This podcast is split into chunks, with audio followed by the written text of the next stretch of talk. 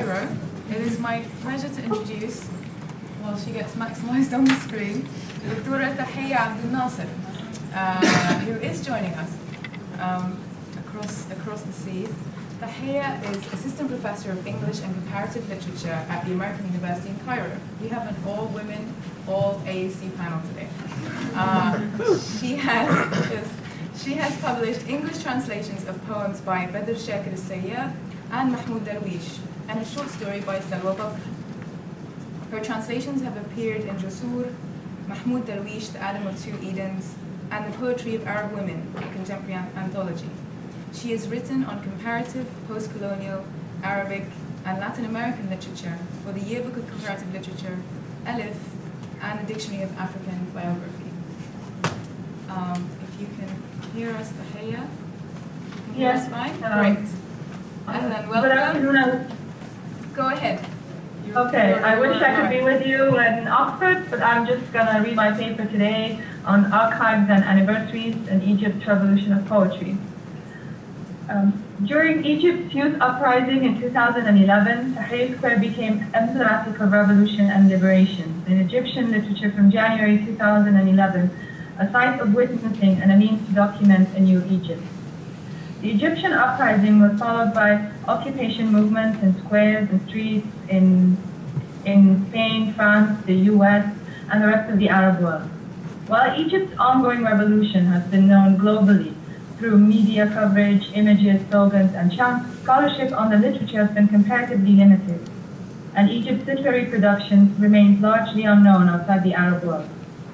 At the start of Egypt's uprising, Arabic poetry was infused with a renewed role, not only as reflective of the national struggle, but also as participant in the revolutionary movement. Poetry provided a form for both mobilizing dissent against the regime and documenting the revolutionary moment. As such, poetry was juxtaposed against official narratives that revolution in Egypt after Tunisia was not possible, offering both resistance and record. In resistance literature, Barbara Harlow observed the renewed role of poetry in resistance movements and its value as an arena of struggle. And a careful examination of the influence of poetry during Egypt's revolution shows that often the struggle was conducted through poetry. What Harlow calls resistance poem and resistance poet pertains to the 21st century revolutionary struggle against the regime in Egypt. And Egypt, in particular, the role of poetry was comparable to what Harlow interpreted as a force of mobilizing a collective response to occupation and domination, and as a repository for popular memory and consciousness. Since January 25, 2011, poetry written about Tahrir Square constituted both acts of resistance and offered the experience of revolutionary involvement.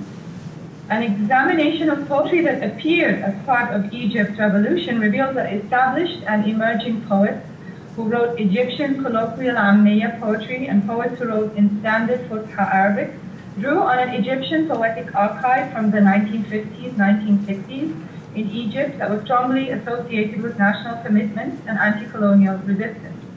The local poetry scene during the uprising experienced a resurgence of poems by prominent poets of colloquial Egyptian poetry from the 50s and 60s.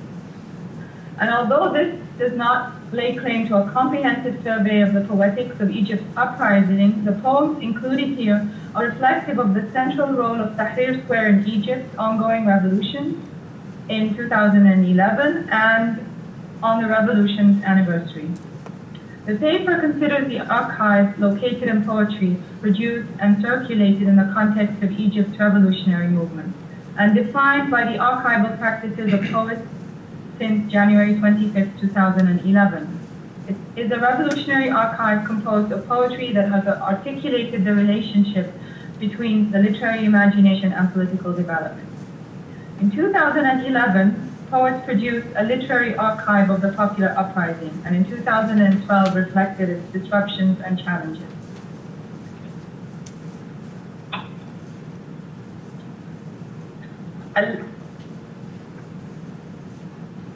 Abdurrahman al-Abnoudi, a prominent Egyptian colloquial poet, um, early in February 2011, before Mubarak's final speech and stepped down, wrote a poem, Al-Midan, to celebrate the youth-led movement in Tahrir Square. Since Al-Abnudi composed the poem, it was repeatedly recited in the square, and Al-Abnudi himself recited the poem on a satellite television network on February 6, 2011. Significantly, the composition of the poem reflects Al-Abnudi's freedom of poetic expression during the uprising and before Mubarak's ousting on February 11, which constituted a departure from his censorship in Egypt in the 1970s. The poem, whose colloquial poetic expression and explicit reference to the youth-led struggle in Tahrir Square referenced in its title led to its wide popularity in, in the square, follows the tradition of classical Arabic poetry. In it, he satirizes the state and eulogizes Egypt's youth for its role in the revolutionary movement. Al-Abnudi speaker addresses the youth of Tahrir Square in Egyptian Ammiya poetry and evokes a million marches and sit-ins. The poem opens with the evocation of the end of the old regime through imagery of laboring Egyptian hands, which evokes the workers and peasants of Egypt who have been disempowered and disenfranchised for decades. The reference in the opening of the poem to the role of the chants, which attests the popularity of this uprising that brought the educated elite and the uneducated masses together, and the vision in Tahrir Square are followed by an echo of the crowd's chant, Irhal, leave, in his call for the old men of state to leave. The poem then evokes the old men who have ravaged the land with corruption, opportunism, and greed, contrasting the violations of the state with the youth's miracle, how the youth turned autumn into spring and raised the dead. The speaker invokes the youth and the resurrection of the people in the poem, and here the uprising is invoked as revolution, as an ancient flood that turns and toils in secrecy. The poem honors the youth's commitment, evidenced in the square, and suggests the marginalization of the older generation of intellectuals. The speaker of the poem evokes nostalgia for national commitment in Egypt's history and reinforces liberation and victory, calling revolution the overflow of hope and the revolutionary song. The poem concludes with the speaker cautioning the revolutionary youth against betrayal among them, intimating the uncertainty and distrust that recur in later poetry. After the uprising in Tahrir Square, Al-Abnudi wrote a poem in November 2011, which was before the anniversary, and the poem is titled The Prisoner's Laugh. It's dedicated to the political activist and blogger Alaa Abdel Fattah, who was detained in October 2011 after the Maspero event, and to all political detainees of his generation. Although the poem invokes the aftermath of the uprising, the square is juxtaposed to the prison cell in the opening line.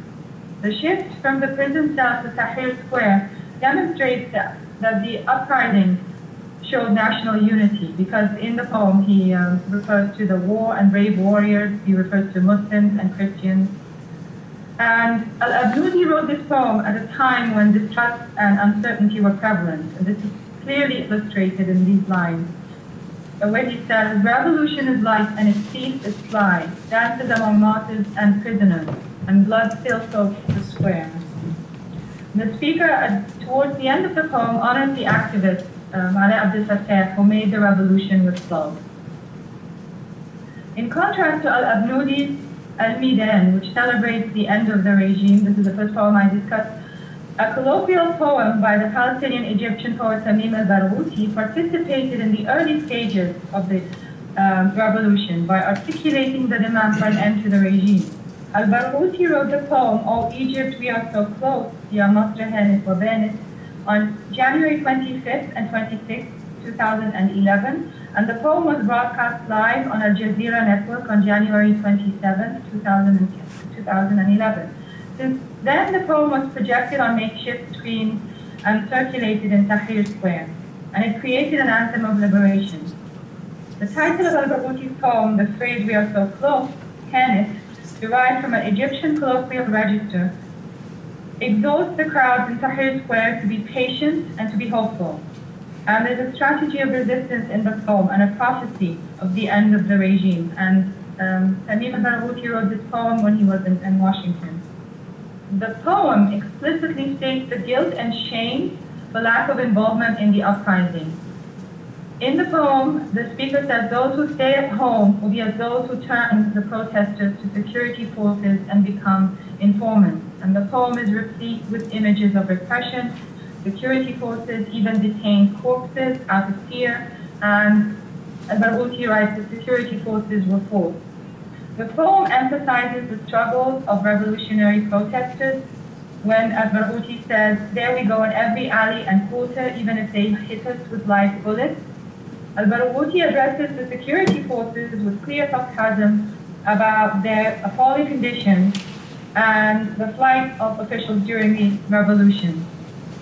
The poem ends with an assertion of victory, O people of Egypt, we have won, it is a matter of days, our day has called, and the day of chaos is no more. so at the outset of the uprising, Al-Barghouti poem imagined the success of the revolutionary struggle. But on the anniversary of Egypt's revolution, Tamim al-Barghouti wrote uh, a poem titled uh, O Victorious Egypt, and this poem moves from celebration to continued resistance to articulate changes in the revolutionary movement by January 2012. Because in this poem, Al-Barghouti says, O victorious Egypt, no thanks to the military, we left early, nothing more. Tell those who left early to rest, but found no rest. So this is a reference to the um, to the continuation of the resistance, that the revolution has not ended, because by this time it was very clear that there were many um, challenges to the revolution. And Al Barghouti in this poem asserts our president is one martyr who rules from Tahrir. The new presidential palace is Tahrir Square. The poem reflects the political changes and the fortunes of the revolution. In this poem, Al-Barghouti writes, O victorious Egypt, thanks to straw tents, a reference to the tents in Tahrir Square, which they burn, which, the, which were burned by the military. And the realm belongs to those who died and um, a girl they stripped in the street, and an Azharite sheikh. So this is all a reference to what happened um, um, after the revolution. And by the end of the poem, Al-Barghouti says, "O Egypt, you were victorious in two Fridays and a Tuesday, but you have the same foe in disguise." The, po- the poems by Al-Abnoudi and Al-Barghouti provide different perspectives of the popular uprising by established and emerging poets, and they broaden the people's understanding of the struggle, of the year-long struggle, and which mobilized people from different social classes. It should be noted that the poems by the established poet Al-Abnoudi and the emerging poet Al-Barghouti participated in the popular struggle in the square and continued to do so um, on the anniversary of the revolution, and they also reflected the changing fortunes of Egypt's revolution. Two other poets who wrote about the revolution are Hilmi Salim and Hassan Taleb, and they are two poets of the 70s generation, and they belong to the experimental poetry group Ida'at 77. Previously, they contested the relationship between poets and revolution, and they moved away from political expression. But in 2011, they wrote poems um, that uh, with Al-Abnoudi and Al-Barghouti, and they published poetry collections that um, that were more reflective because they were published in the they were poems that were collected and written between January and May 2011, and they were published um, after May 2011. Both poets draw on imagery and allusions of Arab, Islamic, and biblical culture and Latin American and historical and political context. Poetry collections appeared in 2011 were Salim's Irfa Ra'sak Aliyan, Hold Your Head Up High, a collection of eight poems, and another one by Taleb, Injil al-Tawra wa Qur'anuha, the Bible of the Revolution and its Qur'an, a collection of 38 poems. The poetry collections echo revolutionary demands for freedom, social justice, and national unity. Whereas Salim's collection concentrates on Tahrir Square and revolutionary slogans, Taleb's collection is charged with religious iconography and revolutionary imagery. Whereas poems by Abnoudi al-Barghouti were recited in Tahrir Square during the uprising, the collections by Salim and Taleb appeared in classical Arabic and Fusha and appeared to reflect on the uprising, with uh, many literary references. For example, in Salim's collection, The Song of the Square, there are echoes of revolutionary chants which are recited and sung throughout Tahrir Square in January and February 2011. The opening lines of the poem embody the revolutionary fervor of the days of the uprising as the speaker bids his fellow Egyptian to hold your head up high, O Egyptian, silence in patience, not submission, and invokes his heroic deeds from the ancient civilization and pre-modern world creating in the Song of the Square an expansive Egyptian who is discoverer of geometry and inventor of irrigation, um, who created a miracle, who goes from the age of ancient martyrs to the age of modern martyrs. The poem employs abundant religious iconography to evoke national unity and counter regime instigated sectarian strife. A church with a mosque, I quote, a church with a mosque, a priest with shades, a nun with a reciter. And in um, the penultimate stanza, grandeur is embodied in the Egyptian as the village sage, the prophet of civilization, old man and boy, and concludes with a meaningful refrain, hold your head up high, O Egyptian. The poem, The Military by Salim, disabuses its audience with misapprehensions of the military. This was at the beginning of the revolution. And in this poem, the military is strongly associated with uh, the context of Spanish and Latin American military dictatorships. In it, um, he commemorates the role of the military in the peaceful resolution of the uprising in February 2011. So this was at the very beginning of the uprising. The opening lines of the poem revisit the mistrust of the military. We used to fear the military, I quote, and see them to death out of lust for power, cool organizers, and fickle, end of quote. Both Chile's Pablo Neruda and Spain's Garcia Lorca appear in poems, in these poems. In a central reference to Chile's Neruda and Allende, who had been murdered in a coup, and Spain's Garcia Lorca was murdered in the Spanish Civil War, Salim recites a brutal history, I quote, in, he refers to the military. They are Neruda's murderers who gunned down Allende with bullets of betrayal and gunned down Lorca with bullets of betrayal. End of quote. Salim's reference to Neruda and Garcia Lorca inserts his poetry in this revolutionary archive. And the focus swiftly shifts to the change in the military in the context of Egypt's uprising. And the poem at the very beginning offers of the re- revolution offers a revised perception of the military, and it shows us scenes in which the military took flowers from the youth of Ali, put them on the barrel of the cannon, and led the boys and girls right on tanks. Taleb's collection, on the other hand, uh, was dedicated to the martyrs, the heroes of the January 25th revolution, uh, who chanted slogans for Egypt. And in this collection, he produces a synthesis between religions. The opening of the poem uh, of the collection is an, uh, inaugurates a new Egypt with a religious reference to um, the revolution's temple is now the square, and its Quran is today's Bible, and its Bible is today's Quran. One poem uh, titled Tuesday, 25th of January, refers to the beginning of the uprising and begins with Bless the dream and the day we were called to the square, and as for chance they came beautiful rhymes like revelations.